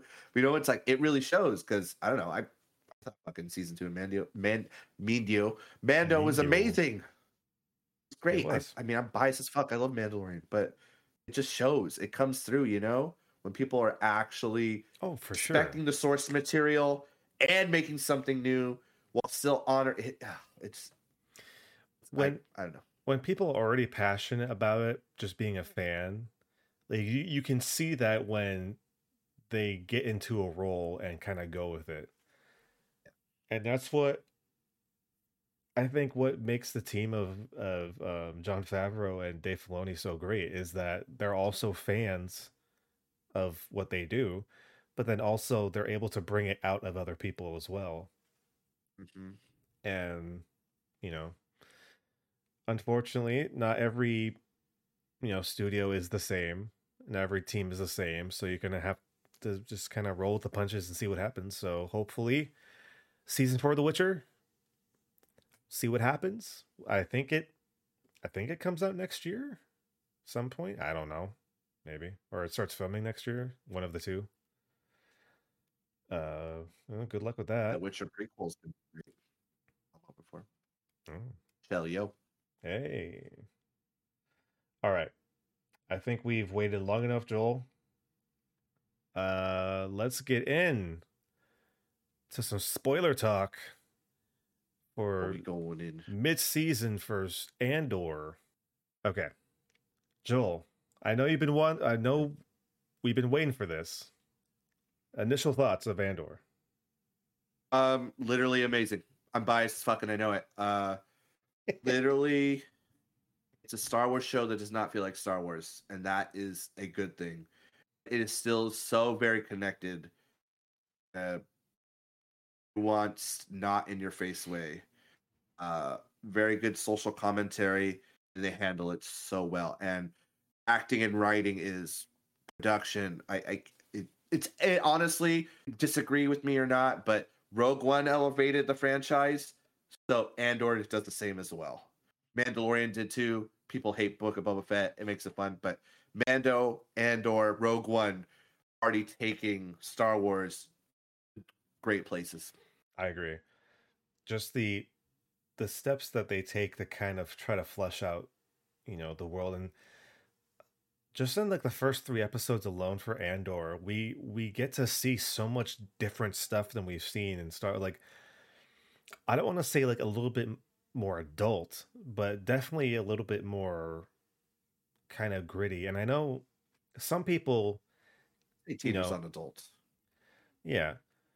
And I know for some people, you know, that could be a good or bad thing, you know, because not everybody likes to have that kind of more fleshed out world to like and like Rogue One to an extent, eh, but Andor specifically, I feel like they've shown a lot more of the world than we have ever gotten to see in anything. Like we like Andor makes it feel like that you're on the ground the ground floor. Like if if all of like the Skywalker and Jedi stuff are here like Andor brings you down to like the fucking drudges of like the Star Wars universe and you get to see what life is like for everybody else that's just kind of like in the sidelines. Of course, you know, um you know, uh Diego Luna is fantastic as Cassian still. Like that that's not a surprise. A lot of the characters that they've shown off in this in this show are very interesting. Um we get to see the empire at an interesting point that we normally don't because usually what we get is either the like right after clone wars or like you know rebellion like era of the empire. And even in rogue even in like uh, star wars rebels you know we still we saw like the hard ass like imperial like you know takeover and like they were like fighting like rebel insurgents before they actually like got into like a new hope era. But this in the trailer is like oh the the empire is so plump and fat and satisfied. And it's like we get to see the empire thinking they're hot shit and they don't have a care in the world. Like they don't they don't pay any attention to like what's going on. Mm-mm like we see in the first episode, like Cassian like accidentally kills two off-duty officers, and then the next day, like I'd say the second one wasn't accidental, but definitely the first one. Oh yeah, no, thank you, thank you for correcting me. Yeah, uh, Cassian has to Cassian as he does, and you know when push comes to shove, he will shoot a motherfucker in the face. Rightfully but, so. Rightfully so. Keep going. But on the next day, you know, the Empire is so like up their asses. You know, they'd be like, oh, they're just reported as them being in a bar fight, being in a place they weren't supposed to be, and they got unlucky, you know, like brushing it under the rug and they don't give a shit. You know? And it's like they're at a point in time where the Empire thinks they're like on top of the world and they they are, you know, impervious to any outside interference whatsoever. And so getting to see them at that point in time and as the episodes go on when you kind of get into like episodes like four and five and six you start to see that shift being like okay you know pieces are falling in place for the empire to become the empire that we knew and it's more like hey we need to you know take this matter seriously and we need to kind of like hunker down. And you know just become the empire that everybody knows the empire is. You know, let me ask you this, Joel. As far as like just the first half of Andor is concerned, what have been some of the other highlights as far as like maybe like you know locations characters you know just conversations that kind of opened your like opened your eyes to like you know Um, in this whole show as far as that goes, I I like I like hating Syril. He's great. Um, it's very interesting. he's a hateable act. Props to the actor for playing a character who's ultimate imperial bootlicker. Uh, he's not wrong though. That's what I like. He's he's like a piece of shit, but like what he's trying to do his job, maybe too much, you know. And he he loves his Cassian job. did murder someone, I guess, right? I I say murder because it's it's complicated. It's not by, by textbook by textbook he did murder by text he did murder, but he's done a great job. I want to say, uh, you know, his character who's. I've been waiting to see if he's gonna double down or be like, no, the Empire's bad. No, he's fucking. He doubled down. He's he he's gonna spend all his money to, on the Empire. You know, his He- stock is an Empire. he is probably one of the most interesting characters because we we do he is like the harbinger of us seeing that kind of like average joe world of star wars because yeah he was he was in the security team but then after he gets fired we kind of just see we see him like just go you know he goes back to mom's house Yeah, you know, and like gets a fucking desk job.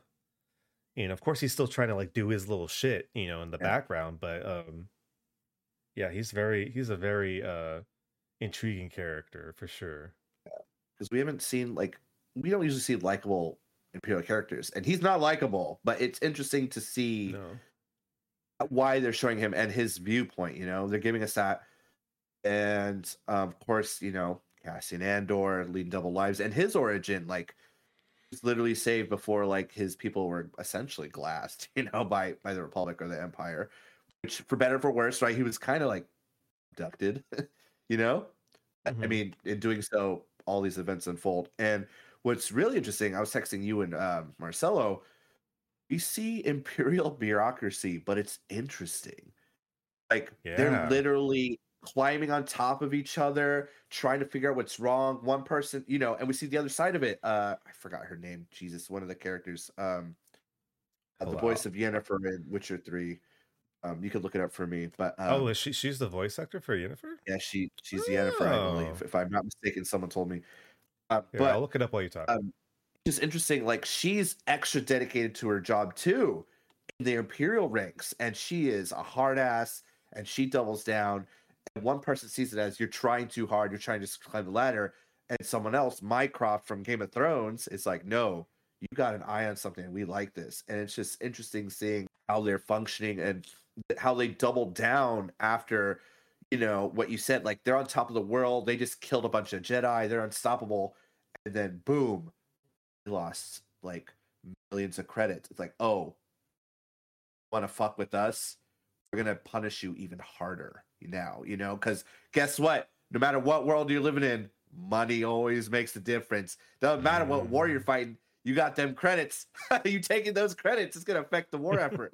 so, um, yeah, just it's all really well. And uh Luthen, uh the the Skarsgård man. Uh, Oh, yeah. sorry, not Skarsgård man. Sorry, the Skarsgård come up man, comma like holy shit. He, we've already seen him in Marvel doing some fun stuff, but he brings this character to life. Of course, the writing too. It's like wow, writing, directing, whatever. It's it's interesting, you know. Everyone's really good on board, and oh, man, there's an interaction I'll say he has with another character that leads a rebel team before they steal some money. Uh, And he kind of like he shifts. He's like talking to her, and then he like yells at her, like out of nowhere. My wife was like, Mhm. "Oh, he's probably his daughter." I was like, "Oh fuck." The way he's talking to her, I didn't think about that. He's having her do stuff, and she's in on this war effort. It's like, oh shit, there's, there's probably a familiar.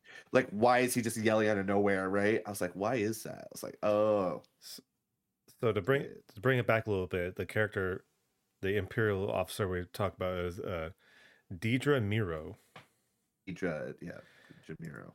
which I agree. Like, it's very it's very interesting to see it from her perspective, because they did a good job of in one moment you are kind of rooting for her because everybody's kind of talking down to her and she's like no i have i have proof and i need to show it to you guys and Yeah. like and then and then the and then on the other hand it's like wait why am i cheering for her like yeah she's like achieving what she needs but she's still a piece of shit she's a piece of shit imperial officer she's Even the, the, Empire guy is shitty to themselves. It doesn't matter. it doesn't matter The Empire's shitty to everyone, even Um, their own people. Yeah, and then of course we have um we have a little bit of glimpse so far into Cassian's backstory, which is kind of wild because it's weird to think that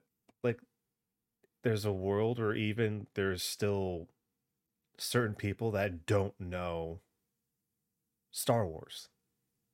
Like it, like I can't I, it's kind of hard to explain, but like having there be a group of people that are still like kind of new to the world like the high-tech world that Star Wars is you know? And of course we we see you know Cassian's uh, people like s- for some reason like all the adults are gone and there's just a bunch of kids kind of like you know helping themselves. And you kind of find out that there's like a mine nearby that releases a lot of like toxic gases. And so of course you know at, at some point all the adults like went to fighting the people there and they died. Little do we know at that moment in time at least i didn't know until like right after that that this is still in the clone wars era. So these this is like a you know this is like a you know galactic republic fucking place. And of course like these kids fucking sneak in and you know kind of you know do what they do and like fight these people at the mine and it's like oh shit you know Fight the galactic ship that that crashes. Actually. And, yeah uh, right sorry yeah right the, the galactic ship that but, crashes But to your point to the mine thing, there are no adults. It's just kids, and the galactic republic or whatever. They're mining the shit out of the planet and displacing these people, and it's affecting them. And it, they don't really have anything. It looks Yeah. like, and of course, as you say, they do as they do. They have kids are going to be kids. They investigate, and what happens? Yeah, it's, it's just, you know, Star Wars ensues. So let's get to the rebellion, or what is gonna be the rebellion in this show so far. So, at least in the more recent episodes, we're starting to see more of that the bubblings of what is gonna be like a full rebellion. But I want to get your opinion. How how intriguing is it to see the fractured like rebel cell groups in their and them kind of doing their own thing separately you know without any kind of like organization because we have you know we have the rebel group that Cassian runs into that's like trying to do a hit job and kind of disrupt the the empire. You have Mon Mothma you have Mon Mothma working from the inside trying to kind of like get some steam going. And Some then money. get you know the to fund the rebellion, and then of course you know spoiler we eventually see Saw Gerrera, and of course we all at this point we all know what Saw's about. You know he's just a guerrilla warfare you know type of dude, and so yeah, just uh, give me your opinions on how you think they've been kind of handling this kind of like betrayal of the rebellion so far.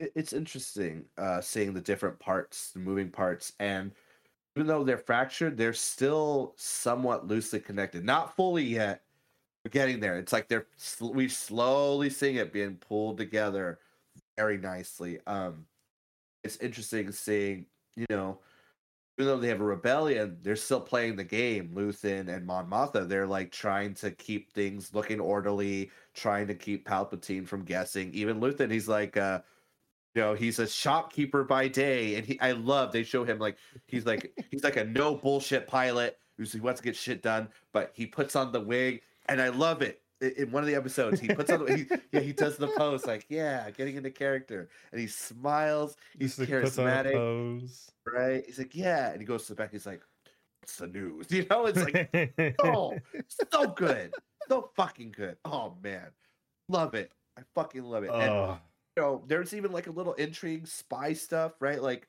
they might be watching Mon Mothma because you know the Empire's fucking paranoid as shit. But yeah, the fractured rebellion not going to be so fractured. I think I'm going to say by the end of season one, like we'll finally see maybe see a little bit come together, just a little bit more, not too much more. I will say in a recent episode, I noticed someone who shows up later. I don't want to be more specific than that. I was like, oh, that guy is in location XYZ. Like, oh shit, is this where shit's gonna go down? But um yeah, just it's it's Mhm. really intriguing and I was hoping, you know, they would do certain things in Andor. It's like, how are they gonna do two seasons in Andor? Now I know why. there's gonna be enough. There's They probably enough. greenlit that shit as soon as season one's writing was was on the table. And do it, fucking do it. But yeah, what do you think, Brian? Seeing the fractured rebellion. Oh, it's so interesting. Like just to see the different like ideologies that go into like those certain factions. Because of course, like you have Mon Mothma, who, you know, obviously she's a senator, so she she's playing, you know, by the book in a sense, you know, trying to, you know, get some backers to kind of help fund some rebel activity. And then you have Luthen, who is obviously kind of for the you know we need to kind of start poking at you know the empire so they're trying to do like s- secret like espionage like hit missions like they're they're sam fisher going in to fucking steal like a base's paycheck you know that's that's another thing that was kind of wild to me i don't know episode. Whew. I I found it kind of interesting the whole bank the whole like robbery thing, but just seeing how in the world of Star Wars they still bankroll like the paycheck situation th- through credits that are just like wounded up like a, a fucking bale of hay. it's, it was so fucking wild to, to see that. Fort Knox, essentially. Yeah, pretty much. the gold there. But um, Um, But then, yeah, but then we see that, and then of course Saw there, who's just like, yeah, we just need to fucking fight them, you know, you know, take out as many as we can, you know, as long as we breathe, kind of thing. Um, and I know them getting to Saw is still very new, so we still haven't really seen much from like his group yet. But we do see. I don't exactly know where they are. It looks kind of Yavin 4 ish base and he does have some X wings already, you know. So he's kind he of does. I saw that. That was pretty cool. so he he has like the equipment on that front. Um, Tubes was there. Been all Oh, over was he? place. Tubes. Tubes oh, was I didn't see that. Tubes is an alien with tubes in his face, but we've seen Tubes in Rogue One, Solo, and now Andor. Nice little uh, Oh. occurring alien for us. I missed that one. But yeah, it's it's really interesting. I hope I mean obviously we'll get to see more, especially since a lot of the other aspects of the rebellion are just starting to kind of like like slowly start to like take their speed. And I think it's great that we know that there's going to be a season 2 so they don't have to kind of rush this. They it'll be a nice slow build and we can kind of see the tension build more and more as Yeah, yeah. as the idea of everybody joining together because right now it seems like even though like mon mothma and luthen are you know they're they're talking to each other they're communicating with each other seeing what's going on on their sides but they're still kind of working separately without really like kind of discussing it and of course saw is saw and he's doing his own thing so they're still all kind of working separately but we'll get to see maybe there will be some cooperation by the season's finale who knows um Not definitely season two, I think. Right? oh yeah like the like obviously this is all going to be leading up to rogue one at some point Yeah, whether they go they do the rogue one thing and like lead up right at the beginning of it um i don't know That'd be great. it'd be cool But And Cassian literally ends with Cassian meeting uh fucking Jyn Erso. Oh, I would love it. I Dude. would fucking love it. besides that, I kind of wanted to point out that I appreciate that they are still willing to like pull out some decent like Easter egg references in this Oh, show. Dude. oh Uh, man, it's great. it sounds like it sounds like you already have one in mind. So why don't you why don't you uh, View. Uh, go for but it? I'll bring up, of course. Now I'll let you do the big one. Um, Oh, thank you. No, you want to. Um, I just want to say, um, in Luthen's shop, he has a variety of artifacts, and one of them is the Naboo shield. Actually, the Gungan shield on the table. I Yeah. thought that was really cool. Someone pointed out, it's like, wow, some of this is a really good eye for detail. Someone else pointed out that I believe in Carbonite in the back, Luthen has either Indiana Jones's whip or hat. Just a nice little funny. Oh. I didn't notice that. That's Yeah. cool. I have to I have to double check that. yeah little little throw to mr harrison ford um i just want to shout out before in case we don't get to it or if we forget episode six though holy shit okay that's it anyway uh i know there's an easter egg you really want to bring out but So there's two that I saw and and it also was in Luthen's shop. One I I kind of got spoiled on a little bit, but it's still really cool to see. So in a shot you see this armor that's kind of in the background. It has been edited a little bit, but Mm. it's armor based off of Starkiller Sith armor from uh the Force Unleashed. So you still kind of have that kind of face mask looking thing. You can kind of see like the long claws and stuff like that. So that was really cool that we got actual Force Unleashed because I can't remember if they've really referenced Force Unleashed that much recently. So it was really cool to see that. other than starkiller base True. One that I saw for a split second that I thought was interesting. I don't know who it belongs to, but um I feel like this was kind of a reference for Dave Filoni uh personally, but they're in the front on like a display there was a mask. And if you look hard enough at it, you can tell that is the mask of one I don't know if it's there specifically, but one Jedi Master Plo Koon is like that, like goggles with like the the mouthpiece oh nice headset. I saw that. I was like, oh shit, that's Plo Koon. Like, it's like, did they fucking like just grab his, or is it? because like ass blew up but who knows maybe. But I just thought it was interesting because, of course, if you've seen interviews, you know that Dave Filoni's favorite Jedi is Plo Koon. So it's just like a little nice little little sneak into there. I thought that was really cute. it's also uh what are they called the jedi guards their, their mask was there too Yeah, Uh, their helmet was temple guard back a there. jedi temple guard So like, obviously, like Luthen somehow got a lot of like you know important you know Jedi stuff because I'm sure probably a lot of people raided the temple once you know the the Oh, clones yeah. attacked and that was all done with. But it was it was it was really interesting to see a lot of that stuff in one place, you know, and a lot of random stuff as well, you know, and of course there's probably going to be even more as the show goes on. Um, but Yeah. yeah, I've been I've been really liking Andor, and like I said, we'll be doing a a full review once the season ends. But before we kind of wrap it up here, Joel, do you have any last uh comments or thoughts about Andor? Um, it's just cool seeing Cassian be a rebel who's not great. Um, we're used to the rebels being great, being kind of a little one dimensional. They're the heroes. Like a show about him called Rebels. Luke Skywalker, Han Solo, a little. He's a little nuanced. You know, Leia, great. She's you know all of them, all the way until episode nine, right? Like these Mhm. resistance fighters, rebel fighters, they're great people. And um yeah, it's it's we're seeing flawed heroes, which can be a mixed bag, but writers, actors, directors, the team, everyone, it's it's really good. And you know, if you didn't like Rogue One, uh, I, I guess that's fair, right?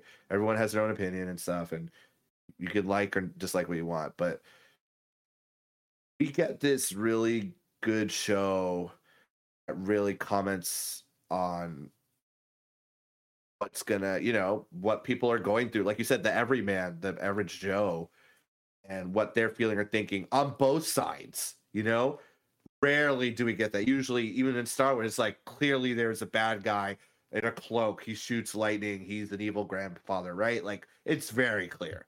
Mhm. Not gray at all. We've gotten a lot of gray in the games, books, Clone Wars. Now, really with Empire Rebellion, you know. Yeah. I'm just glad they expanded upon that from Rogue One to this show. What about you, Brian? Thoughts? I, I, I, you, you said it better than I could. I, I couldn't agree more. It's, it's nice to, it's nice to see that duality between, you know, it's not always like, oh, this is the good guy and this is a bad guy. It's like, well, more in morality, you know, yeah, but like the way they do things, you know, is a little shifty and you know, get your hands dirty. You know, it there's there's always going to be room for that in Star Wars. Like it, like you said, it's not going to be for everybody, but it's nice that it's here, and the people that do mm-hmm. like it get to enjoy it, and you know, whether like I'm sure that this will be a very successful thing, and we'll get other stuff like this maybe down the road. You know, de- you know, depending. Um, but yeah, I can't wait for more Andor. Mhm. But of course, you guys will have to wait for our full review when the season ends. But of course, you don't have to wait for all the other content we've done. We just recently did a review on She Hulk. And of course, Mhm. we've had other reviews that you can go watch or listen to on podcast services. And of course, if you want to watch it on VOD, you can go to youtube.com forward slash at United We Nerd. That's right. We got that new handle URL, baby. Um, Mhm. A little bit of production notes before we go. Uh, next week, we will most likely be trying to live stream from YouTube. We kind of wanted to this time, but uh, I didn't realize that there was a 24 hour buffer between uh, when you try to log in and get your first live stream going. So that was a bad on me. But yeah, um, keep on the lookout because we we want to we're not we're not leaving Twitch. Just to let you know, we're not leaving Twitch. But we just want to we want to see we want to test the waters. You know, see how YouTube does live streaming a little bit. Maybe you can do both at some point. Who knows? Woo! But of course, you want to keep on the lookout. Of course, you can follow us on Twitch. And of course, um, you know, we have Instagram, Twitter, but we always like to hear from you guys. And Joel, how could these fine Yeah. people at home ask us questions? Questions, comments, suggestions, feedback, reasons why you should watch Solo, Love and Thunder, Andor, She Hulk. I think Dawn is a hot zaddy. Why you should play pirates in video games?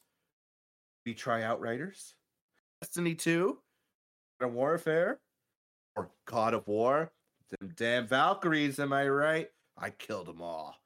Anyways, just with an email at unitedwenerdcast at gmail.com. Where? unitedwenerdcast at gmail.com. Hit us with your takes. Good, bad, whatever, weird. Just nothing too weird, okay? Don't get into any personal space. But yeah, again, we're on Twitter. Slide into our D- DMs, United underscore we nerd. Add us, respond to us, retweet us on YouTube, Twitch, United We Nerd, Zuckverse, Metaverse, whatever, the PS5, VR7. Find us there too. Instagram, United underscore we nerd. All right. know. Yeah, yeah. And of course, Joel, before we go, where could people follow you on your solo adventures? solo adventures. Well, I'll have you know this coming Monday, if you're listening live, uh, I'm going to do a charity stream. It's N7 Day. I'm probably going to be very, hopefully, they have more Mass Effect news, but uh, just whatever I makes and then go to charity of my choice or something. Maybe the same charity I did for last Christmas. So yeah, charity stream for N7 Day. Mystic Avenger on Twitch. I know I complain about Twitch, but I do use it for good now. Fuck Twitch. Anyway, um, Admic, Monster Mind on SoundCloud and Spotify. New stuff soon, and I mean it. I say it every time. Mystic Avenger on Twitter as well. The I is replaced with the one. Brian, where can we find you? Where are you on the internet? Well, of course, you could also find me here on twitch.tv forward slash Brian Saber, uh, as well as Twitter and Instagram at Brian's underscore Saber. And most recently, I have ventured into the world of TikTok, so you can also find me there as well. Um, Hell yeah. and go, you know, on Monday. You know, everybody here live right now. On Monday, go go go to Joel's uh, Twitch. You know, helps help some some fine people out with the charity. Um, have you picked a, a charity yet? Um, I was gonna list a bunch. Um, I did last time, but I do really like Rescue.org what they're doing. Ah, Um, I did do. Uh, oh my God, where is it? Uh, there's also. Oh yeah, Red Cross, Jackson Water Crisis. Didn't hear it ended, right? Uh. Probably that. Um, there's a bunch of other ones I have too. Uh, another one that comes to mind. Let's see what's this one. I had I had some preloaded already. Oh, uh, Iranian women struggle for freedom and equality. Okay, do that. But yeah, um, Hey. I'll I'll pick a few. I'll list a bunch. Yeah, I'll see what we can get and just send it out there. But probably for sure, Red Cross Rescue.org. Definitely. hell yeah! Come hang out, donate to a good cause. It'll be it'll be a cool Friday. It'll be a cool Monday. My bad. And send seven day, baby. N7 Day. Come on. Let us know what's happened with Mass Effect 5. Please. All right. Thank y'all. Thank you all so much for hanging out with us. We will see y'all pretty soon. But until then, remember, keep on nerding. Please, BioWare. Fucking anything. More than a picture, please.